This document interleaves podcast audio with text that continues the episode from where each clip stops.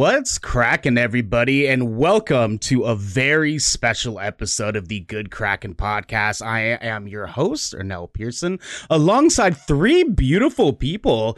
Today, we are back with another episode of the subtle sound of AAPI hate with our reunion show to catch up with the three of you to see how y'all have been doing since the last time we got together. Holly, what is new? Hi, I mean, uh, so been doing a lots of reflection, talking to other AAPI folks. Um, been doing what I can for AAPI Heritage Month that just passed. Uh, was a little tough because um, we just formed our ERG uh, at work um, that I'm helping to lead. I'm helping to lead. I am leading. it's tough for me to remember to say because it's my first time doing anything like that. But it was honestly tough. There was a lot I wanted to do for Heritage Month, but um, you only have so much time, and I'm only one person, so I did what I could. That's that's okay. I think that's kind of what we're all doing. Is just the best that we possibly can, all things considered, and um, you know, hey, like it's it's a part of us. It's who we are. It's our month, you know, so we can we can celebrate whatever damn way that we so please. You know what I mean? Mike, how have you been, dude? Oh, uh, I I've been I I guess yeah. Um, like I, like I was, I was talking about uh, before the show, it's been a lot of a lot of new things happening in my personal life, and then a lot of things happening professionally as well. I just been so uh, like my mental capacity is very limited, and so mm-hmm. the ways in which I spend it uh, have to be very deliberate and thought out. So I th- feel like I've been uh, I've been at capacity with most things in my life, which is fine. Like that's that's it's been um, like it, it's good to have a lot of things happening in your life. Uh, it's just uh, sometimes it's, it's difficult to just like have a handle of everything, and like a lot of things. Like obviously, we we're gathered here today because of things that have happened in our world with regards to our people, and so when those things happen out in the world, it's and then and like this shit don't stop. It, it's it takes many forms and it consistently happens and takes new forms uh, in our world. And it's only been like two months since we last met up, and shit is always there's there's always something happening, and it's uh, it can wear you down a lot. And I think that's um, I think a lot of uh, people in marginalized groups have experienced this like maybe probably like the most of their lives, but in such veracity or such um, such high volume in the past year that uh, I think that we're starting to or we have been learning how to cope with those things, how to internalize those things, because as as painful as those things can be, you have to learn how to limit the the the ways in which it affects you. Because if you don't know how to handle those things, they're gonna they, they can ruin, they can damage the things that you like your professional and personal lives, and I think that, that that's something that I've really started to kind of internalize for myself in the past few months is it, like you don't want to say that you're uh, that you're forcing yourself not to care about certain things, but um, yeah, just have, having to uh, learning how to handle those things as many other parts of your life are need maintenance, need to be paid attention to. So uh, in that regard, like I feel like I've been holding up pretty well and uh, but it's it's never easy, right? Uh, so I'll Facts. say, uh, yeah. So I'll uh, that's that on that. Yeah, yeah, for sure, man, for sure. And and and you know, like, good for you though for for kind of like sitting on that compartmentalizing that because that's a yeah that's a big task to take on for for anybody at any point in life you know so but good for you for really just like making that boundary for yourself to say like this is my limit this is what i want to do when i want to do it and and that's not a line i'm going to cross you know it's good for you dude good for you. Yeah. uh rose how about you? What is new? What's popping okay so i graduated college. Hey! Congratulations i haven't shut up about it yet.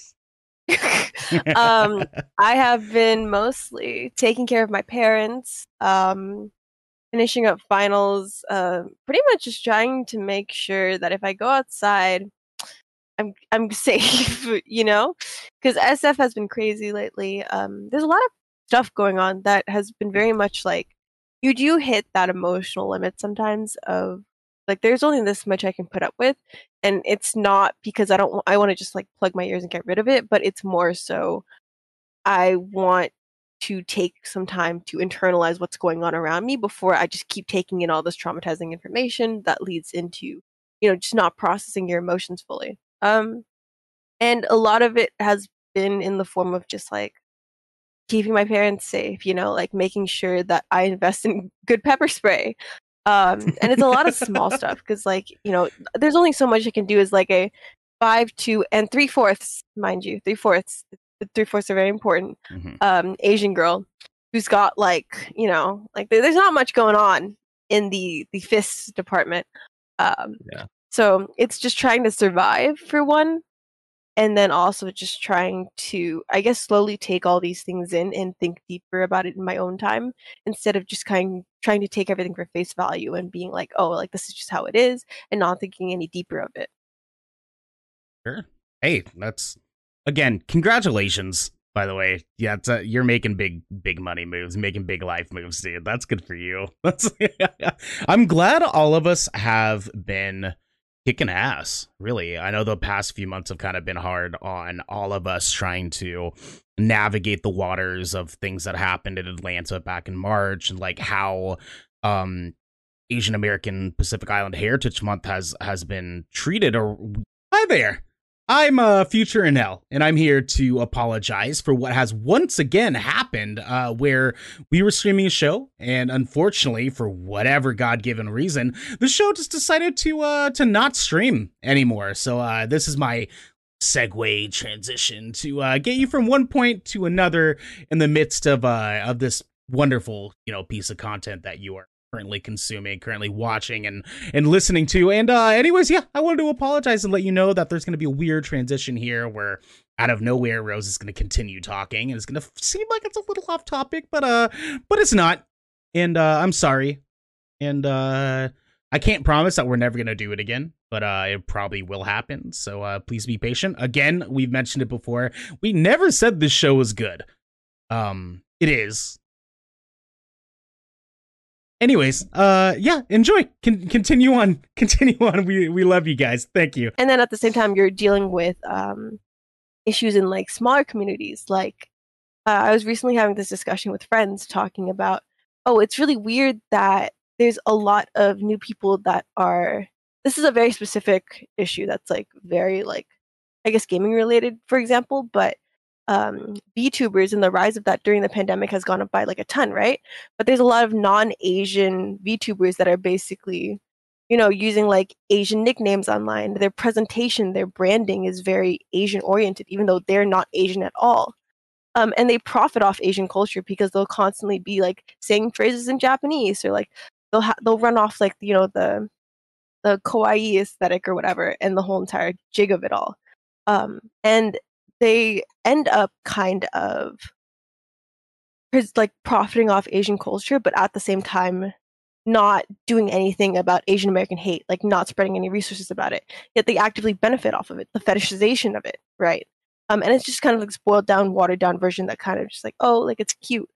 Um, so that's like one small issue of it, and like you can see that kind of echoed in online communities um, like there's tons of people now that are like photoshopping away their eyelids or whatever or like intentionally like using like tape to pull up the corners of their eyes to look more asian in their photos or whatever.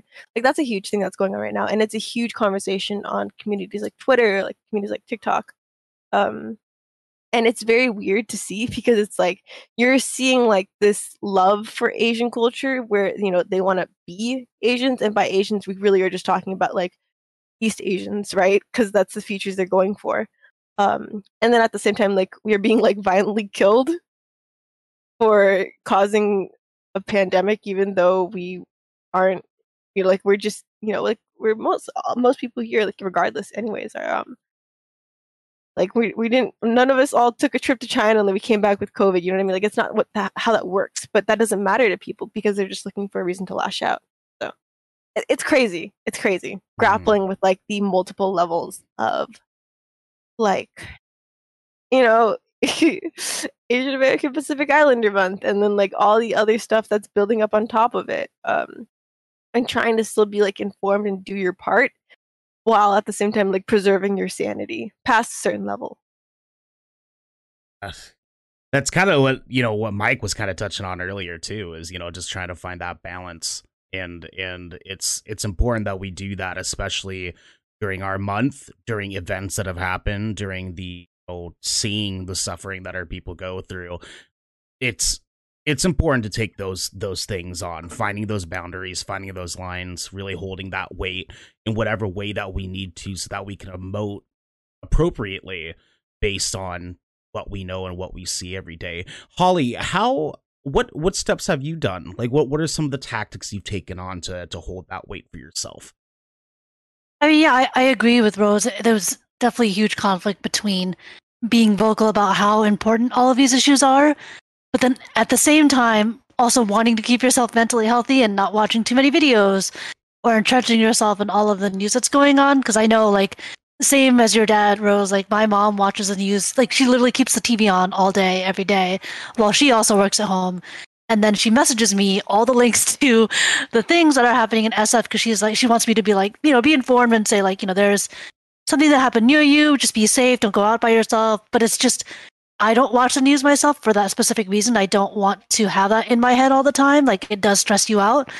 But then I get that in the form of my mom sending me these links because she wants me to be safe. So it's a little bit of both. Like it's it's really tough to be able or to have to do both things at the same time, and honestly, almost kind of impossible.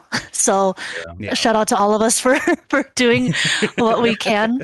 Um, I think one thing that I've uh, had to remind myself of, and like other people around me have been good to remind me of it too, is that we put a lot of pressure on ourselves to be the voice for the people in our lives.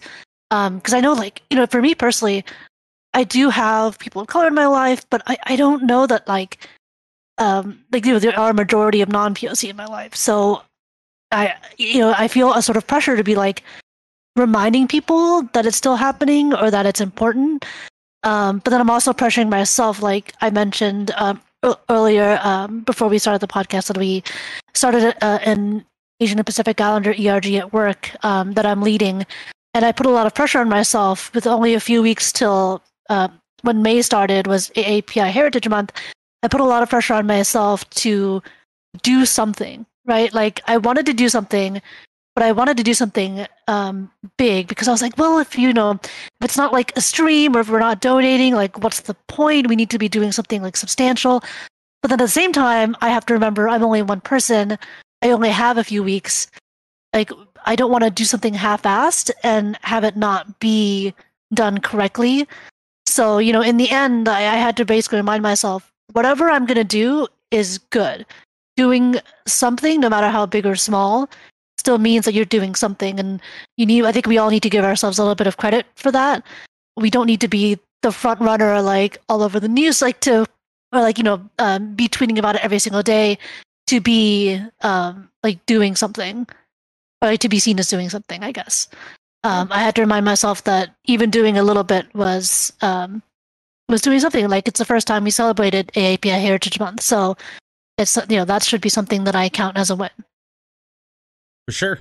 Yeah, that's that's that's an agreement. I think we can all agree with that. Like it's you I guess I guess really what you know the only thing I want to add on to that is is just like the it's kind of you know what Rose is saying like that that or all of us actually that that weight is you know we have we have to hold it in stride you know we just we have to feel what we need to feel with it and and be smart about it you know? And like you were saying earlier it's like a majority of at least me i don't want to speak for rose or mike but a majority of the people around me are not bipoc people and so it's like having to sort of navigate those waters at the same time especially during this month especially when those conversations come up you know we have to handle it accordingly one way or another um mike yeah.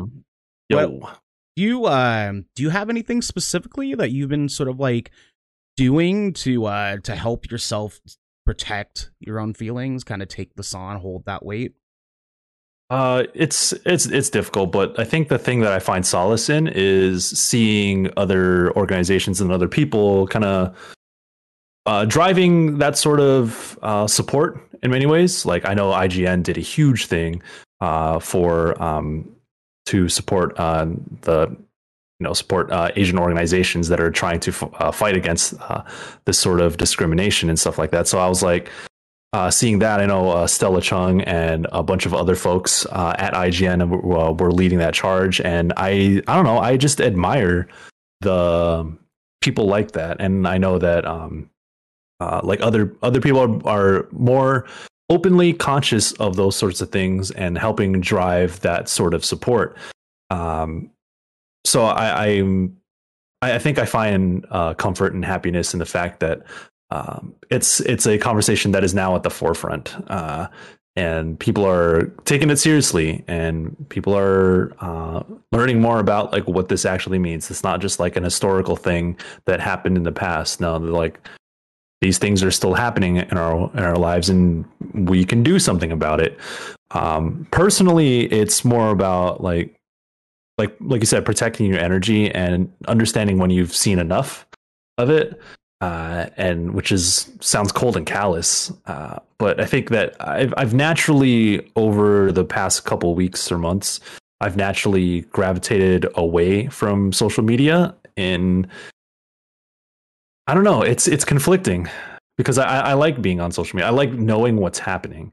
Uh, but at the same time, when I come back to it, I'm like, man, I got a life to live, man. Like, uh, and like I've I've taken I haven't necessarily been at the forefront of many things, and I kind of I, I feel conflicted about that in regards of like I can I have the power to decide how I want to celebrate myself and celebrate, um, you know, my my people or whatever. And, and like, I definitely admire and I want to give props and I support like uh, a lot of folks who are trying to do uh, something about it.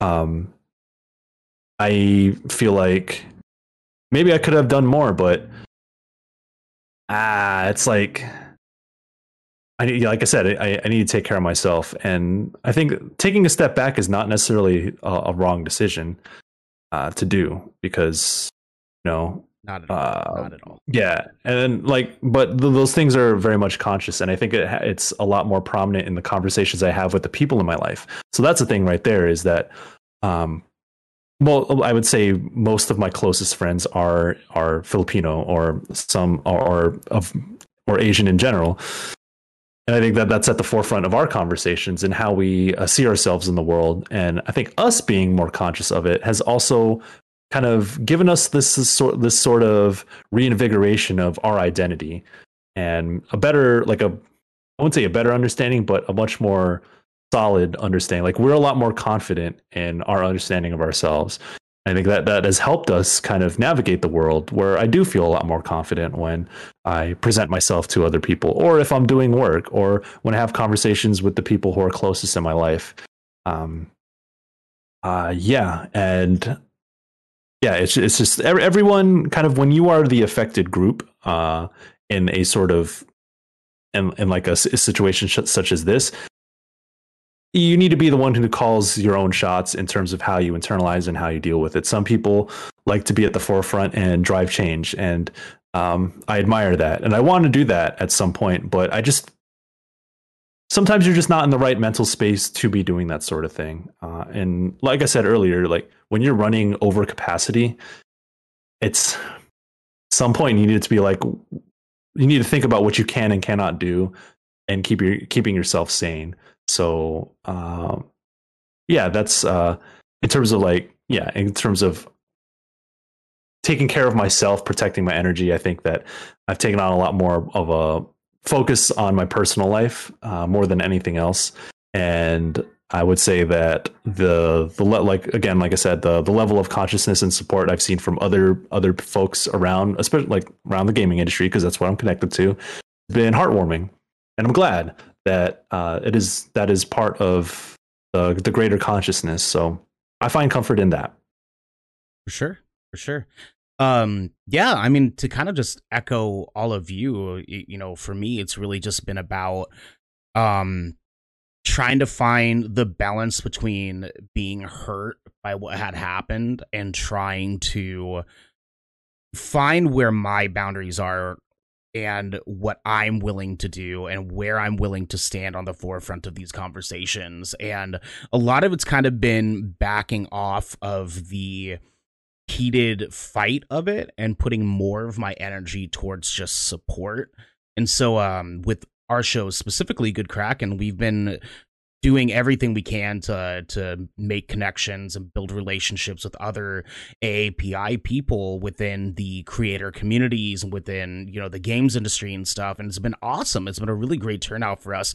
And we found me specifically I can't speak for Devin my my co-host but um I have found a level of fulfillment that has been imbued in me with building those relationships and and having these conversations and giving a platform to voices that all of us can agree are not as heard as we would like them to be, especially from AAPI people.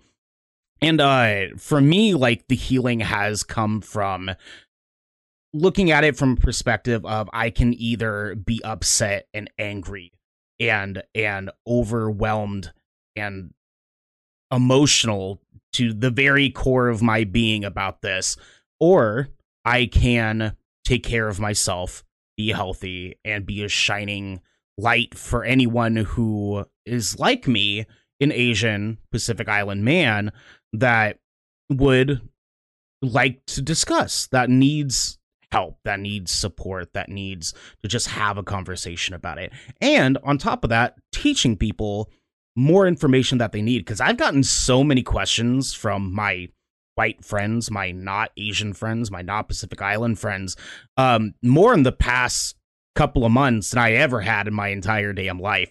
And I don't know if you guys have had yeah. the same sort of outcome, but it's been an interesting experience seeing that. Um, lots of talk about food, lots of talk about, you know, where where my parents are from and like what we're about, what we do. And so it's been it's been a, a cool experience. But that kind of navigates into my next question. And um, just to make sure that we're being good on time and stuff, because I know Holly has to get out of here right around the two o'clock mark. I'm going to hit each of you with some of these questions individually and after each person has answered them, if you guys would like to chime in, you're more than welcome. But I'm going to give each of you separate questions here. So, um, Holly, I want to start with you here. What are some differences you've noticed around the not AAPI people that you know, your friends and, and coworkers and such, that you've diff- like noticed since AAPI Her- Heritage Month and since what had happened in March in Atlanta. Are there any differences specifically that you can speak on? I don't know if I'm just uh, imagining it per se, but I will say I it feels as though people um, because it's been such a huge issue, um, non AAPI folks were more inclined to um, seek me out and give me props for the work that I was doing. Um, specifically re- related to like AAPI and like creating the ERG. Um, so I think that was that was great, but um, I'm not sure I would really say I've noticed a huge difference. Um, and that and I say that because you know some of the things that I've done is I've I basically worked with some members of the of uh, my work's ERG to create uh, internal like our internal posts that go out on our internal site um, just about some of their stories. So like one member wrote about her podcast um, called but where are you really from? So shout out to to angela for creating that podcast. It's in season three so she's been doing this for quite a while. Um, and i talked to one of our um, i interviewed one of our vps um, just about his career growth um, to become a vp because you know that's something that we don't normally see as an asian and like uh, mid to like C-suite executive level uh, positions. So I wanted to interview him about his career growth and kind of what advice he had for others to to get to that level. Um, and out of those posts, I feel as though I've seen a lot of non-AAPI folks be um, express um, positivity and thankfulness that people have been sharing their stories.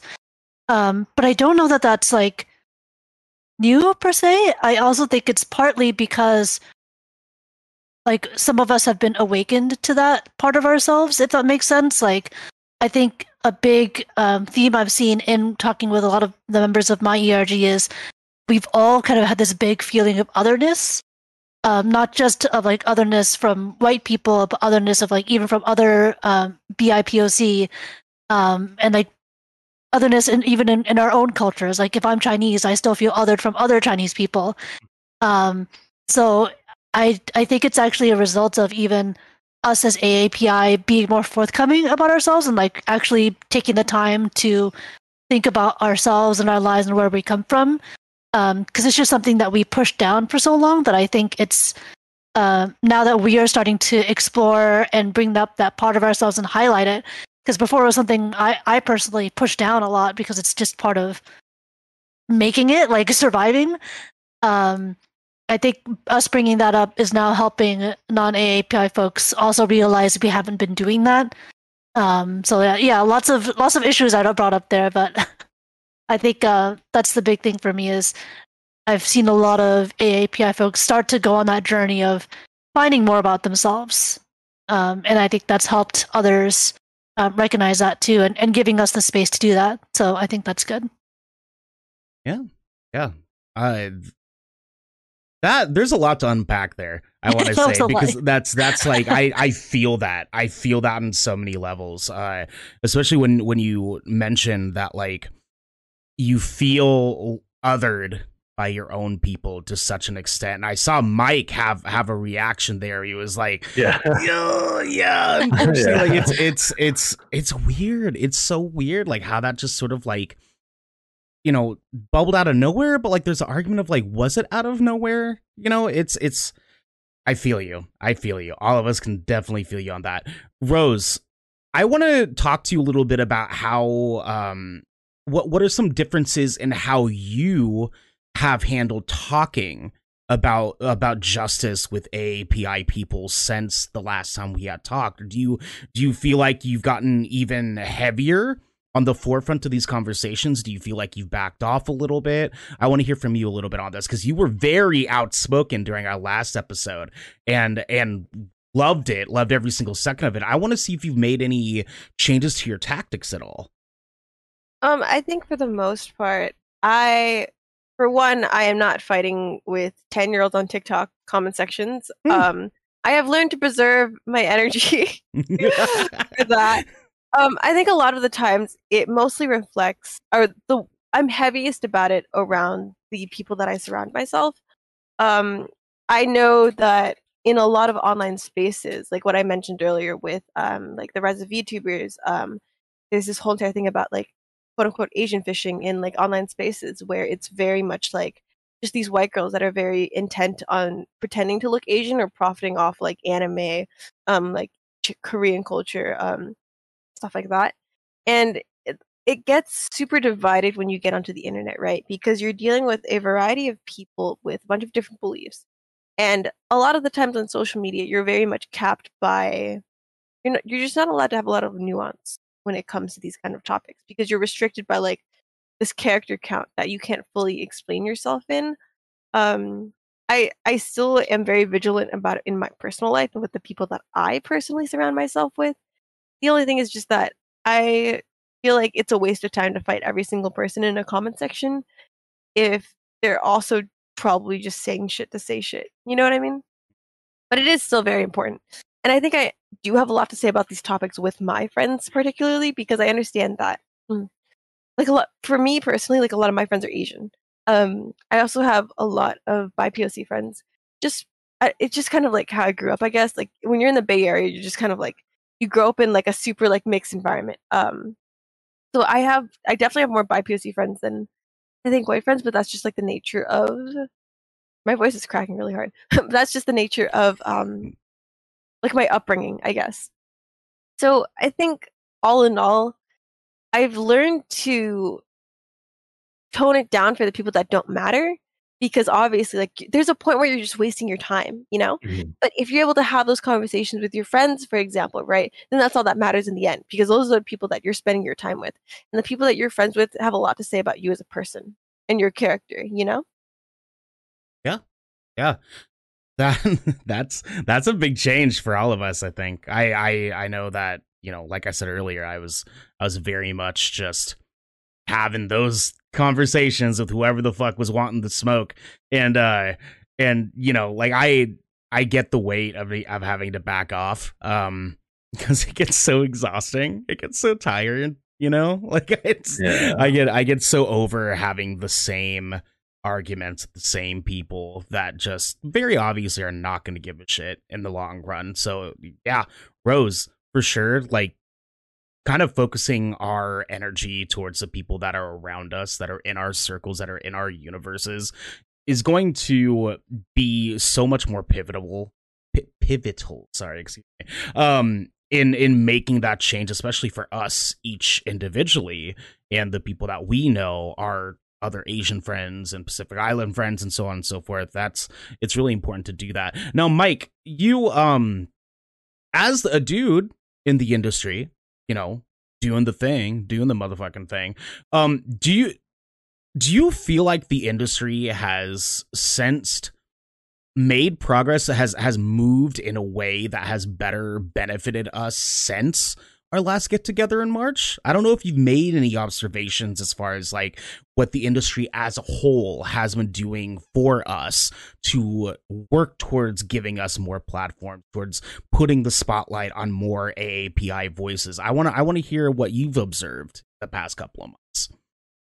Uh, yeah, this kind of ties into what I was talking about earlier in that uh, I found comfort in the fact that other organizations, other uh, companies have uh, taken this a little bit more seriously.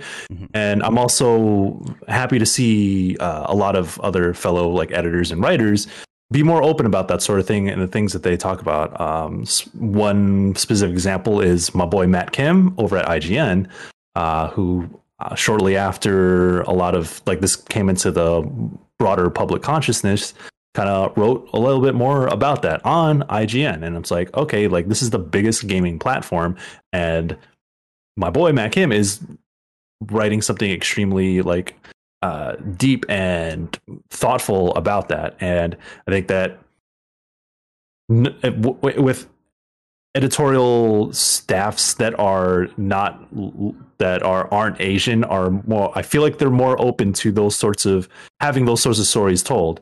And that's really important because when the time comes uh, when like I, I feel like they're, they're like in the same way that you want other BIPOC to um, it's like smart to have BIPOC on staff and then mm. letting them be the the ones who drive the voices for whatever topics or issues are at the forefront of the industry and the same thing with like making sure you have women on your staff when like things like this come up so you have an informed voice to and you give them the the platform that they deserve to kind of lay it out there for for themselves and for people like them if they want to do that sort of thing. And that, that's a very important thing because like you know i was like oh tap tapping i was like okay we have this certain issue going on. We're gonna we're gonna come to you because you're the one. And like okay yeah i'm exhausted. Like also like being conscious of not being like not going to the person because they're the token person who can make sure that you know you have that voice covered on in your on your in your outlet or whatever. So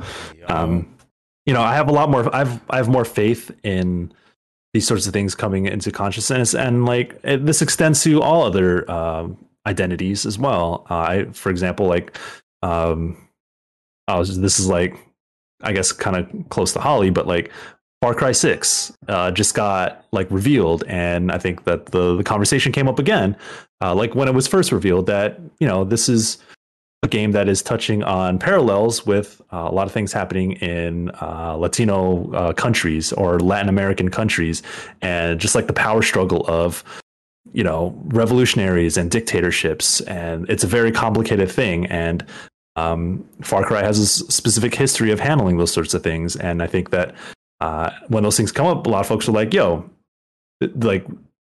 Some of us are very excited about this game, but if if we're going to really critically look at this game, you know, it's probably important to make sure that you have uh, Latinx folks uh, at the forefront of those conversations. And then so I hope that, or I have faith that the same thing applies when it comes to things about like uh, Asian identity and sort of thing, those sorts of things. And I think that one microcosm of that was back when Indivi- like a game Indivisible came out. I don't know if folks are familiar with Indivisible, but mm-hmm um, I remember Callie, uh, who was our former reviews editor, came to me and said, like, you know what, like, uh, oh, I said like, oh, I should, I, I, feel like I should review this game. She's like, yeah, yeah, of course. Like, like you are the one I would want to cover this. And I was like, I was like, oh, oh, that, that, that's so nice. Like this is this is your realm. This is you should own this sort of space. And I was like, thank you. I appreciate your support in that. Like that means a lot. And I want that to be the standard uh, across like across other ed- editorial teams. And I think that uh, going through this kind of makes that normalizes that or makes it makes folks a lot more conscious of that. Um, and I was very thankful to have someone like Callie who's or, or who's already uh, like that's already at the forefront of her mind, and I hope other folks are like that as well. And um, I don't know, but those things take time, and like of course those things aren't aren't always going to come up, uh, but when they do, me and a lot of other folks got uh, got our eyes on that that sort of thing. And I think I, I don't know, it, it's it's kind of nice that uh, that I've also been able to kind of carve my niche in a way in terms of how I cover things that you know, I like I'm I'm not Japanese, but uh, like being able to like having that that mindset of the broad strokes of Asian identity kind of still feeds into uh, there, there, we have a lot of a lot of cultural parallels and uh, things like that, and especially as Asian Americans who are looking at games that are made from you know uh, from Asian continent, whether it be like indie games from Southeast Asia or Chinese games with like Genshin Impact. Because uh, I, I, know Rose talked a lot about that last time we talked about it, and it's like being able to have be the one who's conscious of those things, who's uh, familiar with those sorts of things. I think that's really important, and I hope that. Um, like I hope I'm I'm I'm doing that in my work, and I hope to see that across other teams. And uh, I have a lot more faith than I did before. I think. Say that much. For sure. So, yeah. Yeah, yeah. Uh, Holly, I actually want to kind of toss this question off to you too. Do you, have you being someone that was that was the last time that we had a conversation discussion on this topic, it you were very um very outspoken on the industry side of this and and and how management takes care of API employees and and how that maneuvers into um the overall like space that we live in as far as working in different industries. Do you have anything you've observed as far as like how industries have changed? Like i don't know if you've kind of been keeping your eye open eye open on uh on any like big moves that you've seen with other industry like businesses and the industry and stuff handling API employees and spaces. Have you seen anything specifically you want to speak on? I don't know that there's anything specifically. I think I've, uh, in general, I've seen, um, as I think myself and and Mike have mentioned, like we, like there's been a lot more space given to AAPI folks, and not just AAPI folks, but even um, BIPOC or uh, any other like marginalized, t- typically marginalized groups. I think have been given a lot more space. Um, I think I, I think it's still tough because um, there's such a big gap between folks who are working at a specific level. So like for myself versus all the way up to like um uh you know like top management. Uh I think it's just tough it's it's tough to realize that companies are built the way they're built and obviously companies want to make money. So I think that sometimes comes into a big conflict with um, taking care of its people. Like for better or for worse, I think it's um, something that people have always tried to and will probably continue try to, to t- try to tackle. Um, I just would say it's extremely difficult, but I will say I've seen I've seen a lot more companies give um, more space to those folks, and I think that's really important because um, it's very similar to what Mike mentioned. Like I appreciate that more space is being given, but I think for me personally, I've always felt the struggle of I would like to be given this space, but I, at the same time, I also don't want you to rely on me uh, for that expertise. I know it's like very, very, it's a very fine line and like it's very sensitive situation. It's uh, I think it's something that people are still trying to figure out. And like even me personally, I'm still trying to figure out. You know, how do I tell people? Yes, I'd like to be given the space, but you should probably approach me in a way that doesn't say you should do it because you're Chinese, and maybe say, would you like to? Because I know that your expertise, like you know, like that your background is, you know, so yeah. It's, it's a very like yeah it's uh, you could say more mike if you wanted to but yeah so it, it's it's it's kind of the thing of like not completely handing it over to me and be like hey you figure it out you have the power to figure it out i'm like cool but like support me in this too like i help me help you in a sort of way and i think that I think folks because the, the the the former can be well-meaning, but that puts a lot of pressure on the the wh- whoever is affected by it. So it's like I need y'all I need your support too in order to like pull these things off.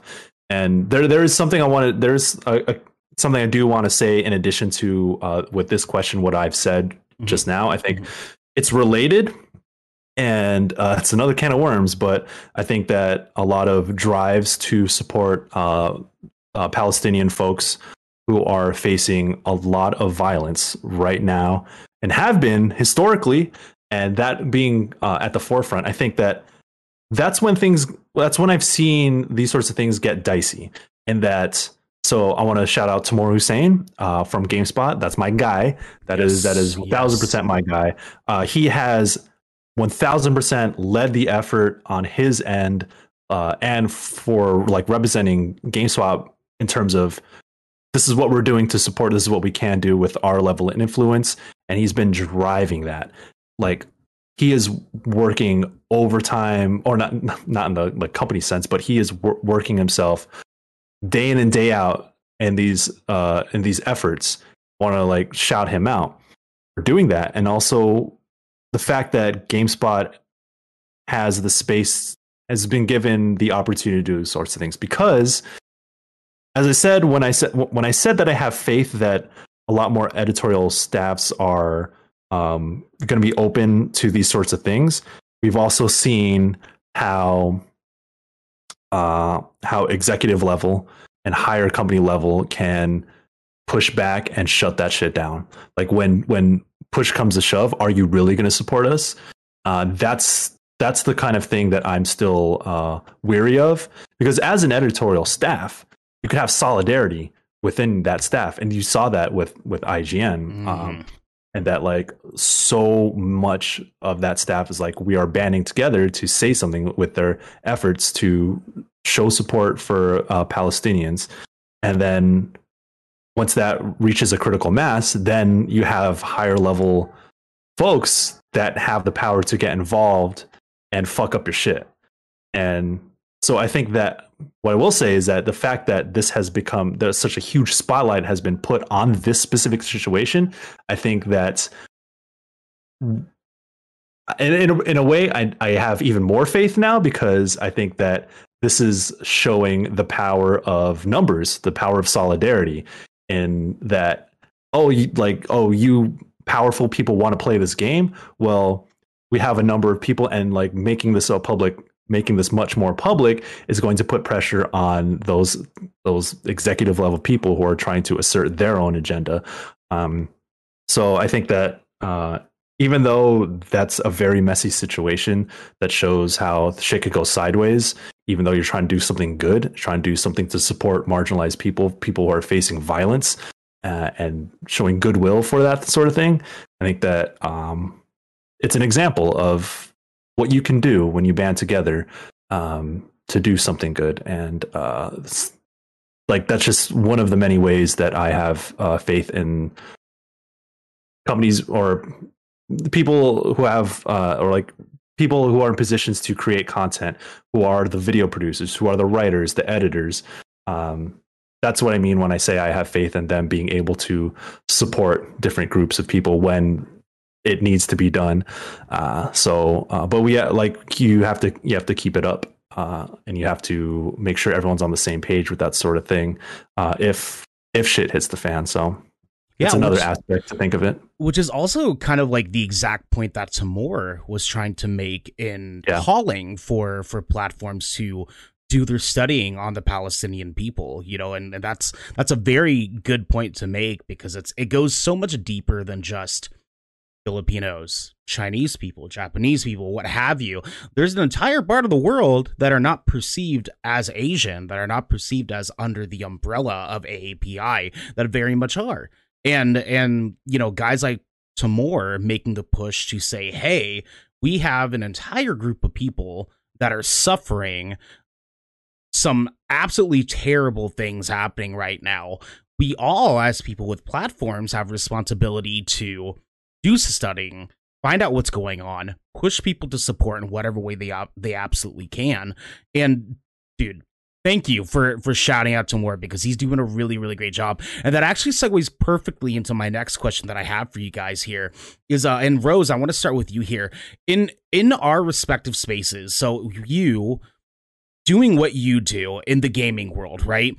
Do you have any role models or mentors that you feel are representing asian americans and pacific islands in a very real way that you want to shout out here? Trying to think um, this is hard because I'm I'm thinking I'm I'm thinking of the people in this call right now. um, I'm trying to like coherently think about like all the people that I know and put it all together into like, wow, like who do I know that's like Asian American and has done a really good job of being vocal about this. Um, I mean, all yeah. of us. Yeah, you're right. You know, it's hard because it's like you you kind of grow up when you're when you're Asian American, you're like growing up, you're kind of like you learn to more or less or like you're taught by like your parents, right? To not really make a fuss. You're basically yeah. taught like, you know, like dude, like why are you causing problems for people? Like, you know, even though it's not fair, like you just have to suck it up. And that's the mentality of most parents, right? So when you're growing up and you hear someone that's finally like, "Hey, like here's what's up." Um then it's kind of cool to see that Asians are becoming more vocal. Um, but I can't think of anyone outside of the people in this call that have been super involved in the industry and has been able to be like vocal enough for me to really take note. I feel like a lot of what's been going on online specifically has been this weird mixture of it was supported for a little while and then people just kind of forgot about it if you weren't Asian. You know what I mean? And mm-hmm. I you can see it not I don't want to say because it's like a trend to them because I know some people just get caught up in like their own lives and stuff like that. Um and that's just the nature of how unfortunately like it shouldn't be this way, but that's just the nature of how like the internet is, you know what I mean? Like it's mm-hmm. always moving towards the next thing. Um and that shouldn't necessarily happen when it comes to like Asian American hate or like Black Lives Matter or like other you know movements. Um, but it's just it's hard, you know, because you you're constantly looking for like some sort of I guess moral support in the wake of everything that's going on, but at the same time, like you've reached this level of kind of not really not necessarily tuning it out but you you get used to understanding that like oh this will pass eventually. It'll pass online but it's not going to pass in real life you know? Yeah and i mean even uh sarah dope here um she's she's watching she's in the chat uh she says i feel like we got 12 hours after the atlanta shooting and then that was it. And that's very telling because i feel the exact same way like we had 12 hours to a week and people were very gammon together about this and very adamant on pushing and having these conversations for a little while. And then, as all four of us kind of predicted in our last episode, is that that heat kind of just slowly died down like a campfire and uh and we've all kind of just been you know as a group as communities have been you know doing our own parts to sort of individually fight the fight continuously on our own and um, it's I, I like that that you didn't you don't really have any one single person rose that you want to call out because all of us kind of just been doing it as a community, doing it as a people. You know, like I can name off Sarah Dope, I can name off Snowlit, uh, who's a really big part of, of the of this movement, this conversation as well. You know, there's a lot of us creators have been kind of just doing the thing as far as pushing towards taking care of us and taking care of our communities. Um, it's it's hard because I, I, wish I wish that there were more people to be able to call out that are not in the API umbrella. I know I know that you know I want to put some attention towards Twitch having had recent release the new tags to be able to put you know some more attention for people to build more in their communities and such. That was a really awesome move. Um, but as far as people individually, it's hard. It's hard to really spotlight any one single person. Holly, do you have anybody that you feel like that you would want to give a shout out to here before we get you out of the show? Yeah, I'm glad that uh, I honestly I was given some time a little bit to think about the question too, because yeah, yeah, yeah. the I was uh, very similar to Rose. I was thinking about the friendships I have personally and just people around me that I just like I think celebrating their own successes. Um, like it's not because they're AAPI, but they are AAPI folks who have been successful. So I think that's kind of the people I was thinking about. Like I know my friend Belinda, like she used to work with us at Ubisoft, and now she's oh, yeah. killing yeah. it uh, as a narrative designer, yeah. like living her passion. Um, you know, Ellie, who used to be uh, my intern, but now she got hired on full time, and she's kicking ass continually. And and as you mentioned, like Sarah Dope, I'm not, uh, I don't know her personally, but I know we connected via Twitter when all of this started happening. And um, but one of the things I wanted to shout her out for, which I'm sure she's a huge part of this, is I feel like Logitech's always been really great about giving space to eh, like a lot of different groups. Um, and I've seen them doing a lot in the AAPI space, and I'm sure she has a big part to do with that. Um, speaking of creators, like Asian Sensation, Asian Sensation has been doing a great job, very vocal. Mm-hmm. Um, and and someone that um, I don't know super personally either, but I just really appreciated her sharing her story was AnneMunition, because um, she's such a huge creator um, in the space. And I know she made a video that basically told the story of, and I'll sum it up really quickly, but basically, um, she had always been questioned about what her background is, uh, like ethnically, and she had never answered the question. She had her personal reasons not to. Um, but she shared this story about meeting a fan who um, was Asian and had told Anne it's it's it was very important to that fan that she to see someone like her be doing so well and being successful and being in that limelight, and that was really what um, what brought her to make this video and say, yes, I am part Asian and I'm proud of it, and and it's it's such a small. It seems like such a small thing or like a you know inconsequential, but just owning ourselves and our culture like that, I think was was fantastic because it's part of representation and part of like you know I if I I didn't think about representation in media until maybe in the past year or two because I just didn't see it. So it was I mean something that I critically thought about. And I I think seeing that more and more and having it be vocalized um, is super important. So uh, those are the people off the top of my head but shout out to all of it Awesome, awesome, Holly. Um, before you go, can you uh tell everybody at home, our listeners and viewers, where they can find you, where they can connect with you and such? Uh, I'm mostly on Twitter at the Holly Bible. You can also like check out my Instagram at the same name, but I mostly just post about food because I love food. Don't we all, dude? Like this is the best part of being Asian. Our foods are dank. You know what I'm saying? Like, we got, we I'm gonna go get a hot pot today. So yeah, we're, hey, we're, oh, I'm oh, jealous. Yeah. I know I'm jealous. Fully vaxxed people. Yeah. Yeah, I know, right? all right, Holly. Well, thank you so much for coming and hanging out with us. We will see you again next time. Okay. Thanks, y'all. Yeah. Be good. Have a good Bye. day. Bye. Bye. I want to uh, continue on here with another question for you. Well, actually, no, Mike. Do you have anybody else Yo. that you wanna you wanna shout out as far as like yeah. on the forefront of the stuff or? Uh, yeah, I think uh, I had mentioned uh, Stella Chung and Matt Kim over at IGN. Uh, there's there, there's a lot of AIP AIPI folks um, at uh, at IGN that I see uh, putting a lot of effort into their into their drives. I think that like this month in May, uh, they had a whole thing with a lot of uh, a lot of big names driving uh, charity, and I think that that's shouts out to their efforts in doing that. That's that's really dope. I know there's many other folks uh, who are who are involved in pulling something like that off. I mentioned Tamoor Hussain, who's um, like that's the homie, man. Like that's my guy, uh, and like seeing him do his thing has been inspiring, man. Like I've been following him before I got to GameSpot. Now I get to work with him and see him work. It's just like, yo, I'm trying to get. I've always tried to get like you, but like I really want to try and get like you.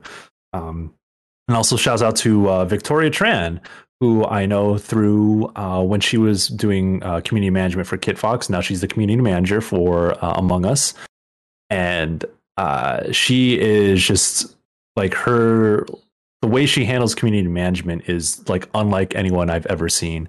And I think that it's important that like she's at the forefront, like the probably the, most biggest viral game out there, and she's being the the the, the social voice, uh, and the voice in many channels for it.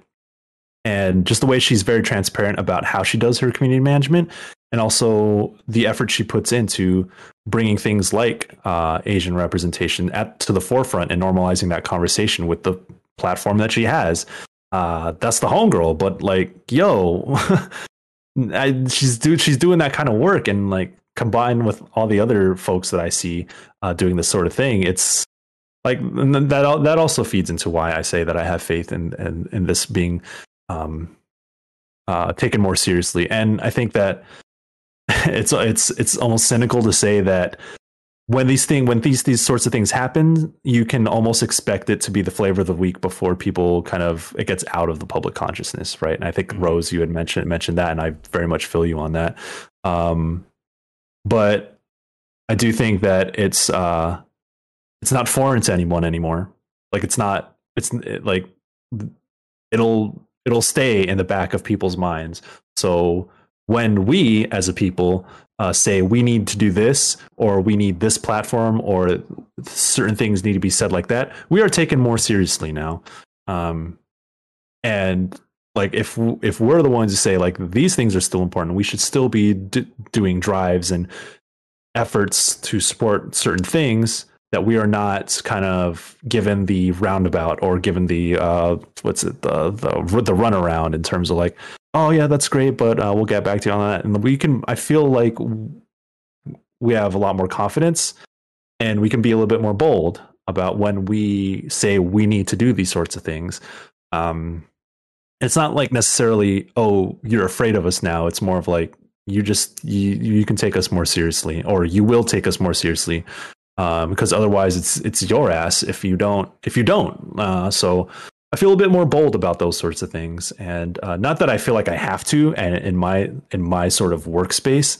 Uh, but if push push comes to shoves, and I and I have to do that, or I, I want to do that, I think that I'm a lot more comfortable uh, in doing that. And I hope that extends to a lot of people. I know it's not easy. I know not everyone's situation is like that. Uh, but I would hope that you know there's a level of consciousness that uh, instills us with a little bit more, a little bit more, um, uh, little bit more confidence to do those sorts of things when we want to. Fucking preach that, dude! Like, yeah, sure.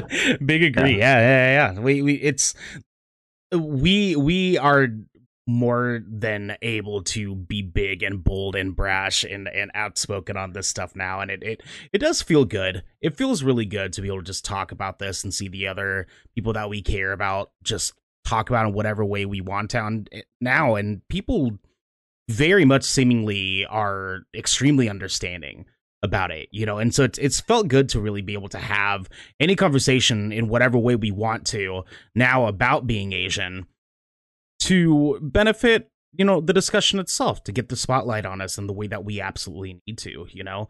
Um the one that i want to point out here today is actually um our guest uh we're having on later on uh 3 30 p.m here at twitch.tv slash good kraken show. Um he uh his name's island style. He has been uh the the forefront of the pi of the aapi side of this uh f- with with twitch. And uh even just yesterday he ran a massive tournament um an apex tournament i believe that uh that had a whole bunch of people coming in donating towards uh towards donations that were focused towards uh pacific island charities and families and kids and stuff like that. And so it's he's been working his ass off, using his his comeuppance, not just you know to celebrate for himself, but use it in a way that is beneficial towards Pacific Island people, towards Polynesian people, and and and putting forth his energy towards making a difference for all of us minorities amongst minorities and and really trying to push towards there. And also too having a discussion about polynesian people in gaming which is not very common. It's not a common thing. And so it's been awesome to see him putting in the work towards that. And uh, i yeah definitely want to give the shout out to him on on that accord. So the uh the next question i want to move into here and we only got a couple left for you guys. So rose i want to start with you here again okay? What do you want conversations around API people to look like going hmm, I think within our own spaces or within people that aren't API. I would say yes. Now, uh, I I would say people that are not API talking to people that. Ah, okay. I have a lot to say about this. Yes. I always do. Yes. But my thing primarily lies in same thing when we're having discussions about like um other stuff going on. I think it's one thing well, there, there's like layers to this, right? Because there's layers of um fear. Trying to think of how to say this. There's layers to how to approach this, right? Because you don't want to talk you shouldn't be talking over API people, right? Mm. Um, but at the same time, I think there's been this dialogue going on that's online um, that talks a lot about um, like Wasians in terms of like AAPI conversations, which is you know like that that's a very hard topic to I guess dissect because again like Asians cannot be generalized to this just one thing, right? Pacific Islanders cannot be generalized to like this just one thing that is a one size fits all. You have um you have like Wasians that are white passing, for example. Um, you also have Wasians that look very Asian. Um, there's just such a big scale of, I think, what's going on right now when you talk about specifically um, Asian American and like Pacific Islander hate crimes, right? Um, you're dealing with this mountainous thing of like people don't care when they're you, you know like when you're getting hate crime like people do not give a shit like what specific kind of Asian you are, you know? It's just they're trying to take it out on somebody. Um, and I think it's important to be one respectful to um, understanding, and three, just if you're like 100% like not Asian at all, like there shouldn't be any kind of like oh um speaking over or trying to speak for asian people. And i've seen that happen a lot uh especially online. So what i was mentioning earlier about the whole entire like oh like asian fishing etc um you see that a lot from white people who think they are being good allies by being like, hey, like this person is like purposely like trying to look Asian, stuff like that. And then literal Asian people will be like, um, saying it. okay, and like, homegirl's just wearing eyeliner. Like, that's all that's going on here. There's cases where it's really obvious, you know? Um, there's this one girl who blew up on TikTok for being like super pretty and like she had like very um her videos were very somebody noted that her videos were very like intentionally like edited beforehand to hide like her eyelids and stuff like that. Mm, and somebody mm. went through her instagram and found like this old picture of her and like she's like this whole white girl right? But mm. she looks nothing. Hold up. I think i if I, I i need to look for it later and i'll show you guys. But she she had this whole entire thing about being like this like her she was like she had like the Korean flag in her bio and shit, and like she was writing like she was writing her like captions in Korean. And then people went on her Instagram and they're like, "You are a whole ass white girl with the Korean flag in your bio. Like, what is Bro. going on over here?" So Bro. like you know, there's cases like that. That's very obviously like yes, okay, like you are definitely trying. You are definitely trying to be something that you know you're not. But then it's just like you're attacking like some random girl online for like her eyeliner or whatever, and it's just like this white girl going like, "Oh, like that's Asian fishing," and I'm like, should I don't think that's your call to make, you know, for one. Mm. Or um I've just it's very weird because I think being online during the pandemic has made me very um you're just online a lot. You you see a lot of fights, you yeah. know? it's just like the nature of things. So I see like such a wide variety of all these problems. And I understand all of it, right? But at the same time, I'm also like, Jesus Christ, this is a very specific problem that probably would not exist in real life. This is just something that exists in like internet spaces. And this happens a lot. Um and you see it in like I guess I, I want to say I this is probably biased because I think a lot of my um online content is catered towards like anime fans and like video game fans and they they kind of go hand in hand, you know what I mean? Do your thing. Do uh, your thing. Speak on yeah. it, girl. And I see that it's kind of like there are people that are like saying with their whole chest, like, "Oh, I wish I was Asian," you know. Um, I could deal with the hate with the hate crimes or whatever, but like, I just wish I could be this cute little Asian girl or whatever. And I'm like, you're fucking crazy. like you're crazy. Okay. Yeah, yeah. I get it now. You're either like 13 or like you're an adult. That's crazy. Um, and it's so weird as a whole to see like, oh, like you're like adored online, but as soon as you get off your phone and you like go outside, you're like you're reminded very starkly of your situation and the position that you're in and how little power that you have. And it, it's hard. I think um, it's such a difficult conversation to have for one, but it's something that you need to have, you know? Like the discomfort of it is not as important as the message of it. You get what I mean? Yeah, yeah, that makes sense. That makes sense. Yeah, and I think that in the end, the main goal essentially is to get across that, like, I think Asians are very often treated as commodities more than anything, specifically Asian women, but Mm. Asian people as a whole, because there's this whole entire thing of, you know, there has been some conversations about like, oh, like why should we feel bad for Asian Americans? Like they are the model minority, and you know, the model minority myth just isn't true.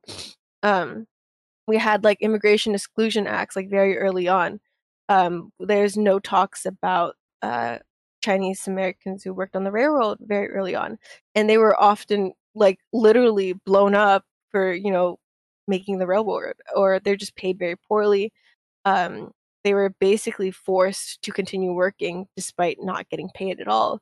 Um, and th- there's a lot of conversations historically that I think a lot of people pull the model minority myth today because they assume that like yes asians statistically make a lot of money right um Mhm. as a whole like asians are like very high earners but they're not looking at i think this is a much more nuanced statistic because you can't just throw the statistic out there and be like oh um asian people aren't oppressed like they make a lot of money in america so they're obviously fine right?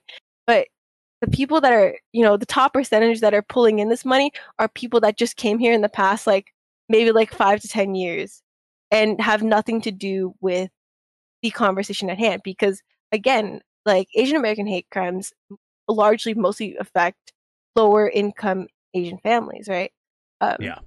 and not even just that but i think the conversation around that of like oh like asian americans make a lot of money it's because they've already they're literally just moving here what they already like are established themselves as like doctors or whatever in like their own countries and then they move over here and that's very common you know uh and it's hard because you have to kind of explain like no like asian americans yes statistically make a lot of money but there's more layers to that it's not that percentage of high earning people that are being affected by asian american hate crimes you know it's literally like the old dude that owns like the like the mom and pop shop that you go to every other weekend it's like people in chinatown san francisco getting their stores broken into getting like robbed in broad daylight you know uh, and it's it's hard I think. there's a lot of And- layers to it and it's hard to explain in one Yeah. go you know Right.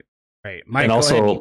Go ahead. yeah, it, I just I just jumped back into this conversation, but I was like, oh snap, this this has triggered something in my mind. Um, also, like uh, the concentration of Asian populations are in big cities that are very expensive, uh, where Mhm. the standard of lip, like San Francisco, New York. is yeah, like New York, Yeah. San Diego, LA. Uh, these are the high concentrations of Asian Americans. And in order to just get by in these cities, you need to make a lot of money. And then so, like, the jobs that you get in these places are going to pay what you need in order to, well, I'm to say that for everything, but they're more likely to pay higher because the standard of living is so high in these, these highly concentrated cities. Uh, and then so it's like, oh, you can take the whole country, like uh, the whole st- statistics for the whole country. It's like, well, yeah, if a certain population lives in a very expensive area, then yes, by default, they are going to have to make more money than any people who live in other cities that aren't so goddamn expensive. Uh, there's that, and like obviously, like Rose said, like the people who are able to immigrate to America are the ones who either have uh, you know who are able to kind of pull it together or have uh, some sort of like higher education. And that's not always the case of course. Uh, i think like a lot of us can relate in that uh, like a lot of our parents came here with nothing Mhm. uh, and eventually built something. Uh, so uh, that's that's also part of our that is part of our identity. That is part of the asian american uh, immigrant and immigrant child experience. Yep. uh, so it's it's extremely complicated in that regard And so if someone wants to point at a chart or statistic that says like, oh, you know, the highest earners are like actually like Chinese Americans or something, or like Filipinos are actually pretty high, I'm like, that means nothing to me. That that means nothing to nobody. Like honestly, uh, because also like I don't know, you we grow up poor too. It yeah. just so yeah, and uh, there are pockets of poverty in the most expensive cities. Uh, poverty in San Francisco is you would be fucking bawling in the middle of bumfuck nowhere. And if you're from bum, bumfuck nowhere, that no no hate to you. I'm just saying. Yeah. That, yeah, yeah, uh, yeah, like 50k in San Francisco, you are living below the standard. You take 50k to somewhere in Montana the Midwest, some shit. Yeah. You you are motherfucking balling. You are living good. so consider that when like when the conversation about earnings and statistics. So yeah, that's just yeah, like yeah, sure. shit, shit, shit pissed me off, bro. no, I, I, I get it, I get it, and, and I'm glad that Rose that you brought that up because that's that's uh I know last time when we when we had our discussion, I kind of asked you guys a little bit about things that you feel like are overlooked when it comes to being Asian. I feel like that is one big thing that is drastically misconstrued. Is that like you know there's a lot of statistics around Asians generally speaking right? Yeah, I mean, they're talking about, you know, intellect, education, starting businesses, income, so on and so forth, what have you. Like, we have a lot of just tiny stereotypes that are quote unquote backed up statistically. And that is something that I feel like is really important to point out. Now, Rose, I know you were kind of going somewhere near the end of your conversation as far as like how you're wanting conversations to go uh moving forward when coming to demographics of non BIPOC people, non Asian people talking to Asian people. Do you have anything that you wanted to cap off with that? Because uh, I know you're kind of going somewhere there. Oh yes, um, I think a lot of it is like it, it all leads back to because I've seen a lot of these conversations online, and it's all very either very angry or trying their hardest to explain something that can't really be explained online.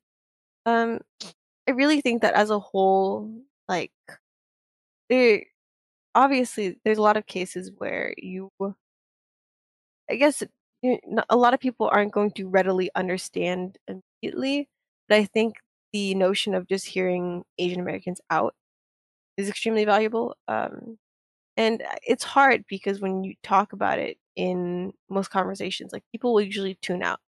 Um, and i get that because some people are very like self oriented like they don't care unless it directly evol- involves them um, but for the people that do want to listen, I think the conversations are important because it's good for, I guess, it's a good conversation to have for a lot of younger Asian Americans that are growing up. Like we have so many kids nowadays that have such like unprecedented access to social media, phones, etc. And you see a lot in like older Asians now, like people like our age that kind of grow up saying like, "Oh yeah, like I mostly gravitated towards Asians in real life because there was no like we didn't exist online. You know what I mean? Like our only representation in like 2012 was maybe like Wong Fu Productions and Ryan Higa. Like th- that that was it. You know? Yeah. yeah. Uh, yeah. Timothy DeLaGhetto was big because yeah. we thought he was Filipino, but he's Thai, and it's like you know close enough. Close enough, you know. Yep, yep, yep. And then now you have um Saweetie and H.E.R. who are part Filipino, and then you have Olivia yeah. Rodrigo who is also half Filipino. Um, and that's really cool to see because you, it, the more that you know, the more that Asians have a voice in social media, the more that we can uplift these Asian artists, right? Like Saweetie always talks about like she talks about her Filipino mom, like she very much participates in her Filipino culture because she cares so much. Like she loves her mom, and she always she like everyone like Filipinos love her because she's so open about you know embracing her culture, especially in a time where for people our age, when we grew up, we were actively suppressing our culture. We were actively like, oh, like we were like subconsciously like we were just trying to blend in and seem as normal as possible. Like we would abandon like our native tongue. We would uh, sneer away at like our parents making us food from our own culture. Um, and I think it's really hard because we essentially grew up and we don't want the same thing happening to kids now. Like we're basically doing this for like the kid versions of ourselves.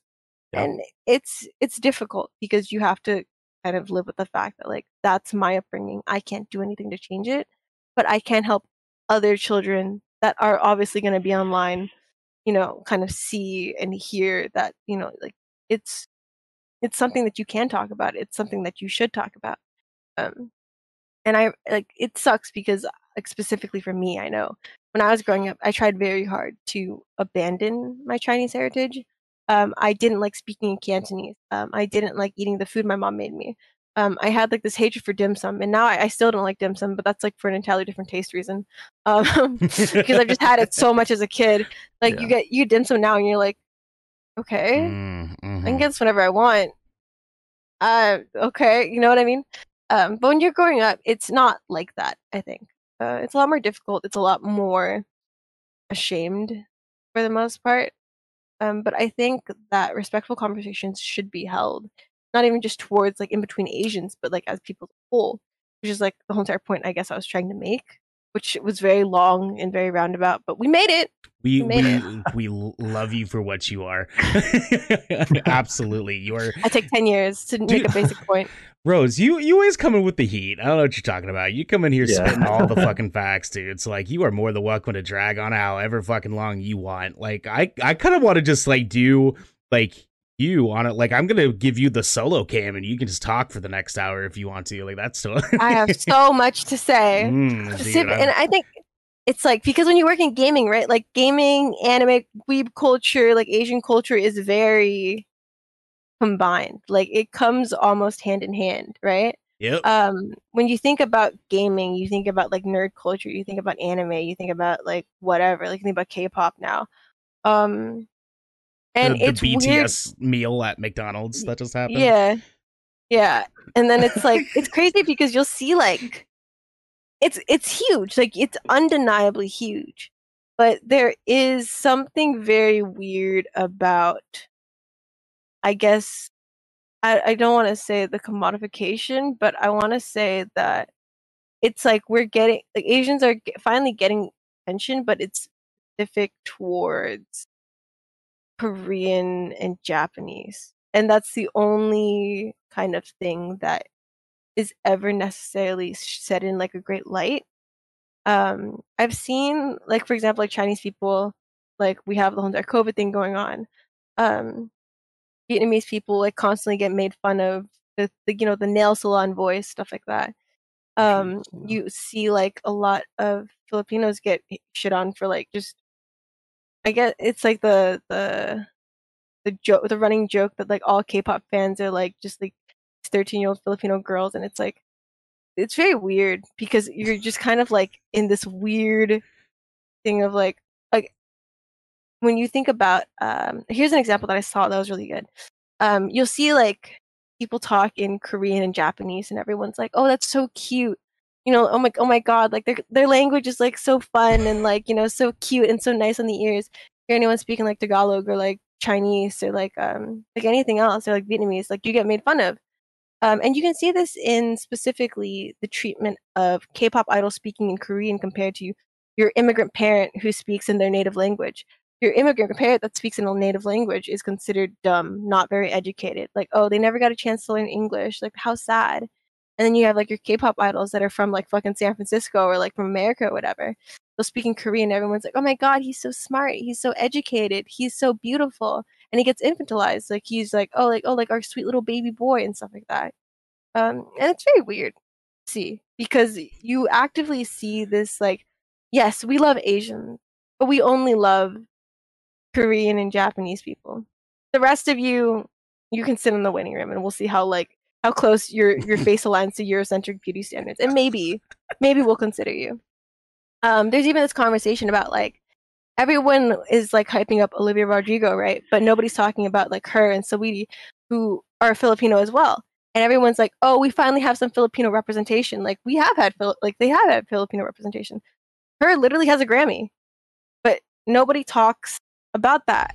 You know, like mm-hmm. there's issues. There's so many multi-layered issues, and people have brought up colorism in that conversation about like why people exclude Saweetie and her. Um, people have also talked very much about um, kind of like the picking and choosing of like Chinese uh, K-pop idols who are like Chinese, but they learn Korean, they learn the culture, and like they basically pass. But you know, to K-pop fans, it's very much like, oh, like he's basically Korean, so like he's so cute. But if he talks in Chinese, it's like, uh, you know, uh, yeah. it's it's so jarring to think about, and I think it's even weirder when you talk about it in internet spaces because again, this doesn't exist that much in real life.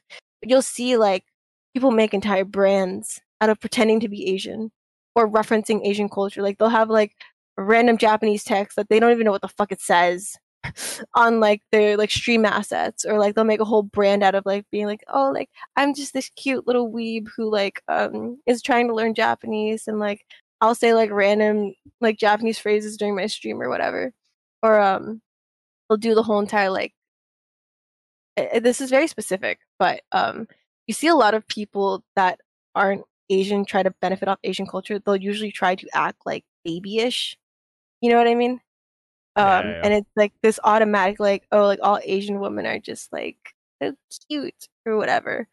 Um, and you see the contrast again. Like, this is a huge issue because it just shows how divided Asians are in terms of the treatment in America specifically. You see, uh, for example, is it just see like K-pop idol groups for girls, right, get blown up extensively, and everyone knows Koreans for like K-pop idols. Oh my god, amazing singers, amazing makeup, amazing tech. Oh my god, everything's so fun and cute. Um, and then on the flip side, you see like people will talk about like Filipino women like mail order brides. You know what I mean? Like there's this whole fucking trend on TikTok about like, oh, me and my like Filipino wife and like she makes me food every single day and she cleans up after all my messes and she always takes care of me and she's like my servant and like I found her in the Philippines and I brought her back. You know, like that's it's fucking weird. It's it weird. It is. It's unendingly weird and it drives me insane because it's so like um there's this weird thing of like, you know how people talk about um those couple YouTubers and they'll never shut up if their significant other is like Korean or Japanese or whatever. It's like going to the supermarket with my Korean boyfriend, going to the supermarket with my Japanese boyfriend. um, I ask my Japanese boyfriend how my Japanese sounds. You know, like it's very like Jesus Corny. Christ. It's like, yeah, is this like your only personality trait? like, yeah. oh, I'm dating an Asian person. It's okay if I like tape my eyelids or whatever. It's so I, I have no other word for it than that it's fucking weird. Yeah, I was just gonna say that. it's fucking weird. It is. Yeah, it is right? fucking weird. It is fucking weird. It's unsettling. I I know yeah. that like our, the last conversation we had, like Mike, you were talking about how, and I'm sure all three of us can agree, even Holly could agree that like we all have very visceral reactions to seeing how we're sort of fetishized um amongst white communities, especially on social media. Like you go on a TikTok right now, I bet within two swipes we would find some video of some white girl doing some fucking Nean dance bullshit that is very much, you know, I don't even know if it's called a Nean dance. I just called it whatever the fuck they think it's fucking called these days. And they there's just like it's it's so imbued in how social media is perceived now that like being a Japanese girl is the like rave. It's all the rave for for little you know white women to wear a fake school uniform and dance around their skirt you know for for white dudes. Even like rose you mentioned earlier like having having like random white people using like kanji in their names and shit. Like i just the other day ran into a very clearly white dude on facebook with bright blue hair like ninja colored hair which Ninja. Uh, name itself. Speak of the fucking devil. Um, and uh, just kanji in his entire name. Didn't even know his name at all because it was just kanji. And I know just enough kanji to know that that shit was not his fucking name. And and uh, it just, uh, dude, it's it's corny it's tacky i hate it but the reason i want to to move that over to mike is because like this is something that you and I talked about before, that is a very um, touchstone for us because as those who have had Filipino family members be involved in interracial relationships, that we have seen this become a thing directly as far as being the token Filipino wife or having a relationship in which it can be perceived that way, it is a whole other discussion. It is a whole other discussion, dude. So I'm sure you can agree, but it's corny as fuck. It's tacky to see these these these couples and stuff like Rose said on YouTube, kind of, you know, my I spoke Japanese to my boyfriend today, or I took my my my you know Filipino boyfriend to try Jollibee for the first time. That was a fucking video I saw, and yeah. I was like, "What? Like what? What's going on over here, oh, dude? Oh my dude. god, yo, relax." Yeah, yeah. Mike, do you have any thoughts on that to kind of continue off with what Rose was saying as far as that's concerned? I am not in the TikTok realm, so this hearing about this, it's uh, news to me, but it's also not surprising. Mm disappointed but not surprised is what I'll say. Um, yeah, it's shit, man. I think yeah, Rose talks a lot. Of, you've talked a lot about how um, as Asian various Asian cultures get more and more popular, that becomes like the thing that gets you clout. And I think that a lot of folks are probably too immature or uh, don't know any don't know any better. They should know better. If they if they know better, they would do better. Uh, but folks who are just unaware that of what they're doing and the fact that they get popularity, they get clout off of that, is going to teach them that that is what the world wants.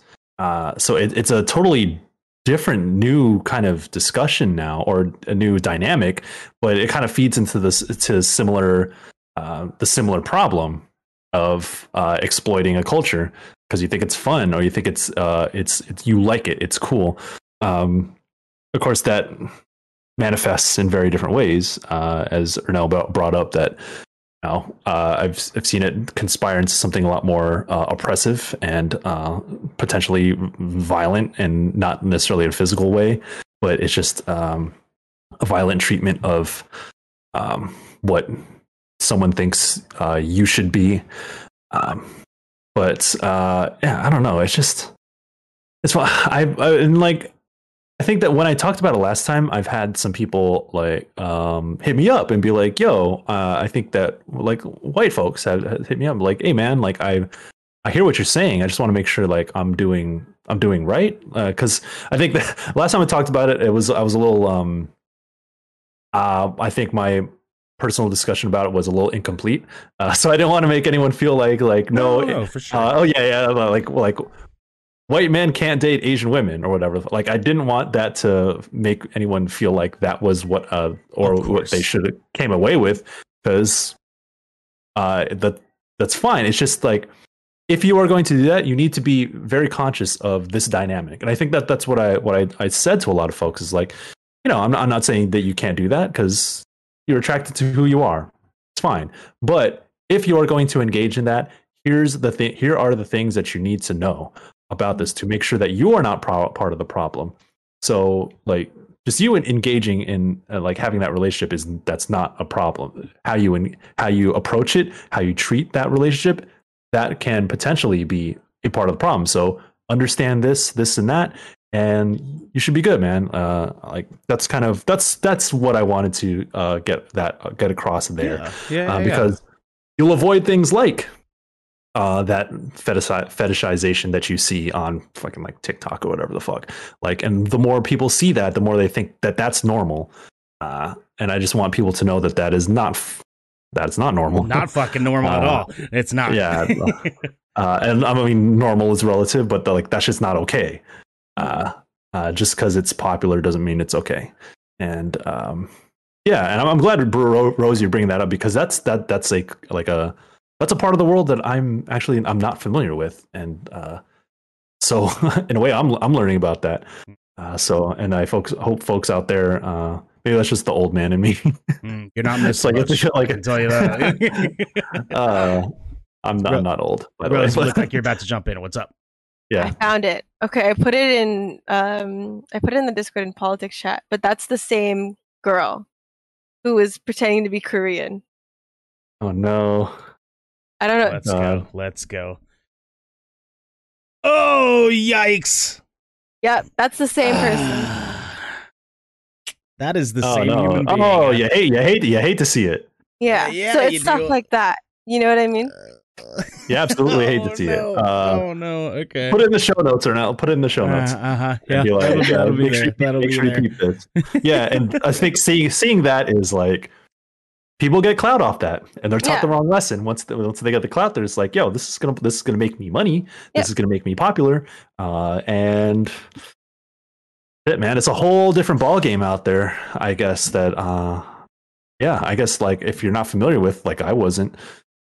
Yeah, it's like a whole trend too for like people on TikTok. It'll be like white people that are essentially just like, oh, but like I put on the cat ears and like I did, you know, like I taped the sides of my like eyelids and I've like photoshopped my eyelids out. Like I, you know, it's like a whole thing. And I think it's one thing to have beauty trends that come and go, right? But there are people whole ass pretending to be like, oh, like I'm like Korean, like, and you like you, they're not. Yeah. They're like from like fucking Oklahoma or some shit, and they're just like taping the back of their eyes and stuff it's very weird because again, like that, it's such a stark contrast. You'll see hate crimes being rampant, rampant, but but if you're Korean or Japanese, you're just you like you're like the favorite, you know. Um, not to say that like Korean Americans and like Japanese Americans don't face any issues as well, because you know they still are the subject. You know, again, like when hate crimes happen, like it doesn't matter what you are. Okay. Yeah. Like as long as long as you look Asian, like they're gonna come after you.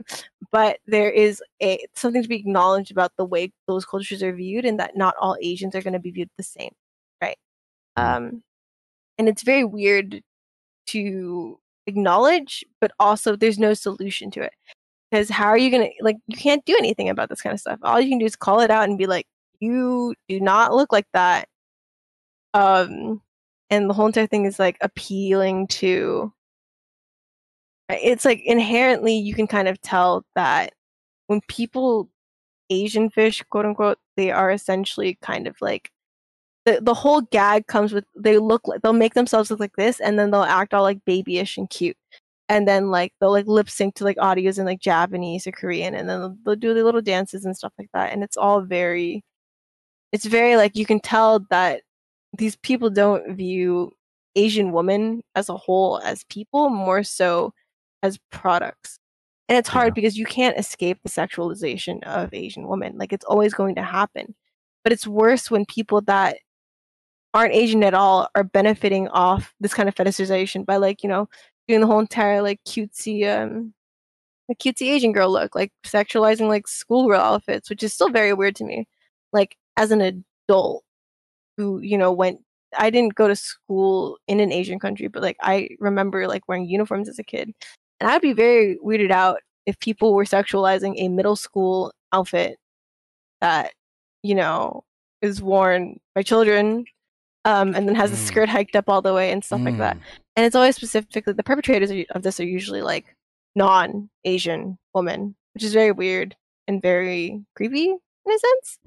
Um, but you see stuff like that, right? And it's it's hard because it's like you're fighting this weird i saw this conversation that was being held and uh, even um, shows make fun of it like um, bojack horseman has made this little jab about like yes women should be allowed to be sexual but asian women can't be sexual without being fetishized and being seen as like this like babyish little thing and like boiled down to like childlike the qualities are just kind of there and it's not even because of that's not how asian women actually are it's just because of media and media portrayals of um good old like Asian woman always being like docile um, little servants, and it it it's you can tell that it's damaging if it does exist in the culture itself. Like there's a huge misogyny problem in Japanese workplaces, for example. Um, people have been arguing for years in Japan for women to be allowed to not wear heels to work. Um, there's a lot of conversations around that. That it's very, it's obvious it's damaging, right? But people still partake in it because they don't they're not going to want they're not thinking about like the long term kind of thing. They're thinking about the short term kind of like oh but it looks cute on me so like why does it matter? kind of deal. Um and it's it's hard and very awkward and very difficult to have a conversation about because again there's just so many layers to it like not all asians are the same. Whenever this topic comes out like i can go for hours about it because there's so many layers. Like we could go from like VTubers adopting like Asian esque personas and profiting off Asian culture while staying silent about Asian American hate. Or we could talk about like um, Asians having an identity crisis because they're not really sure how they're able to have conversations about Asian American hate, but they also have to realize that they benefit partially from white privilege, right? Um, and again, like that's not even a topic that can be said in definite terms. Like that It can't even be generalized because all Asians look different. Um, all Asians look different. It's hard to, I guess, boil down all the topics to speak about. It's kind of like you're watching everything run in a different direction and you're trying to grab it all in and explain everything comprehensively. But there's just so many little issues that are popping up online. Um, there's so many issues that are popping up in real life. And it's, I think, to sum it all up, I think it's just weird that you're in this time where Asians have never been hated more, but also never been loved more, but in a very specific tightrope way. Like yeah. I, when you talk, when you think about like Asians as a whole, right? Um, for me, like I'm Chinese, but I have never been told, "Oh, you look Chinese."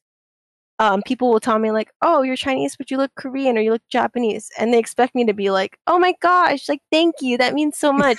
like you know, they expect it to be a compliment. Like being called, "Oh, you look Japanese or Korean," is like inherently a compliment to these people. Um, and I'm just like, nah, I'm fucking from Hong Kong, dude. Yeah. I don't know to tell you. I'm not about to. I'm not. A, I have this deep ass voice. All right. I'm this short little Asian girl, but like I, I have nothing to service y'all with this. Um, I leave tissues up my nose when I sleep if I have allergies. Um, I give out really loud farts. Um, I eat in bed and, and I get the crumbs everywhere. And my boyfriend has to clean up after me. Like I'm not.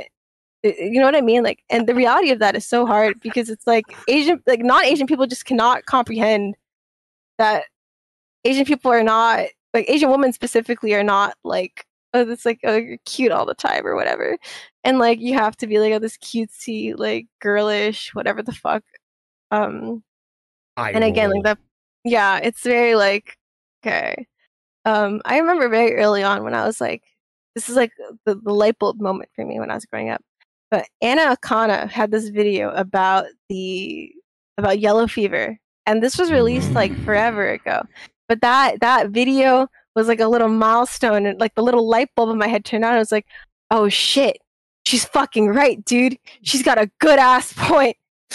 And um, it was literally about how yellow fever affects Asians in this way that it's not flattering.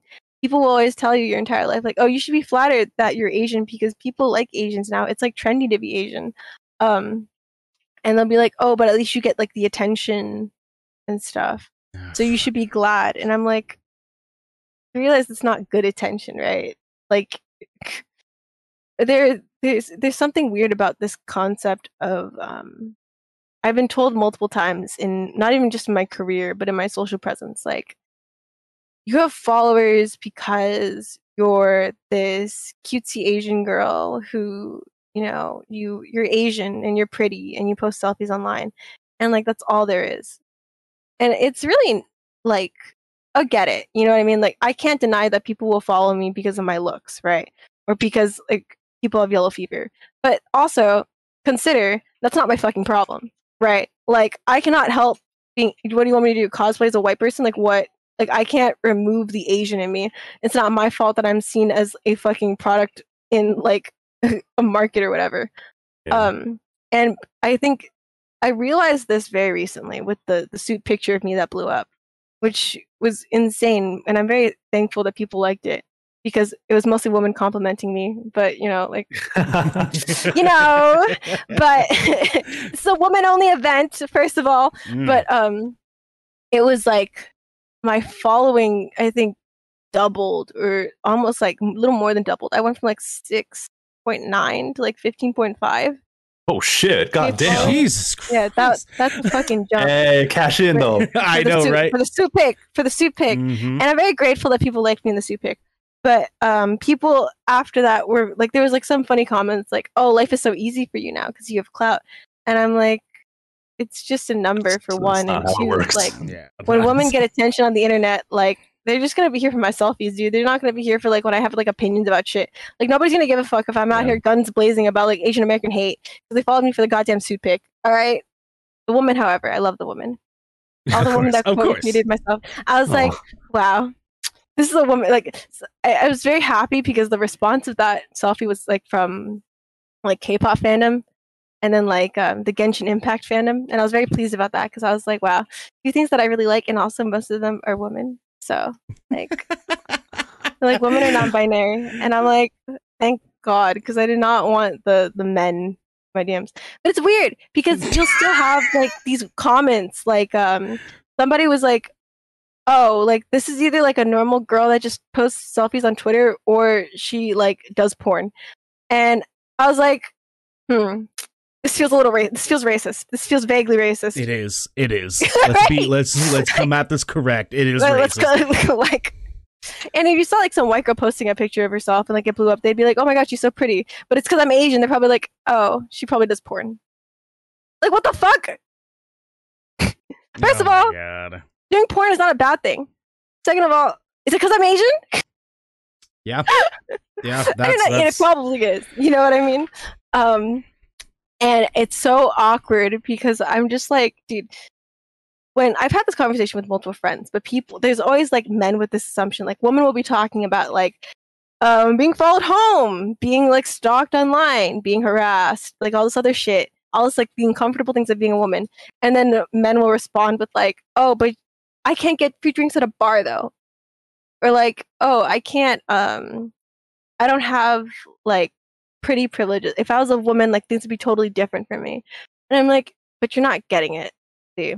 Okay, yes, women get hyped up in online communities, but you have to consider that I think being a woman on the internet specifically, um, and I guess participating in womanhood um, as a whole, uh, I think that it's something that you have to actively participate in. And I mean this in a very logistic way. I mean this in like the investment of makeup, the investment of um, appearances, looks. Like you spend thousands of dollars on skincare products, you spend thousands of dollars on makeup. Like womanhood inherently is performed. And I think whenever I talk about this, I think of um, Simone de Beauvoir, who is referenced in Nier Automata as with the uh, the opera, yeah. the uh-huh. opera um, android that you end up fighting as a boss fight.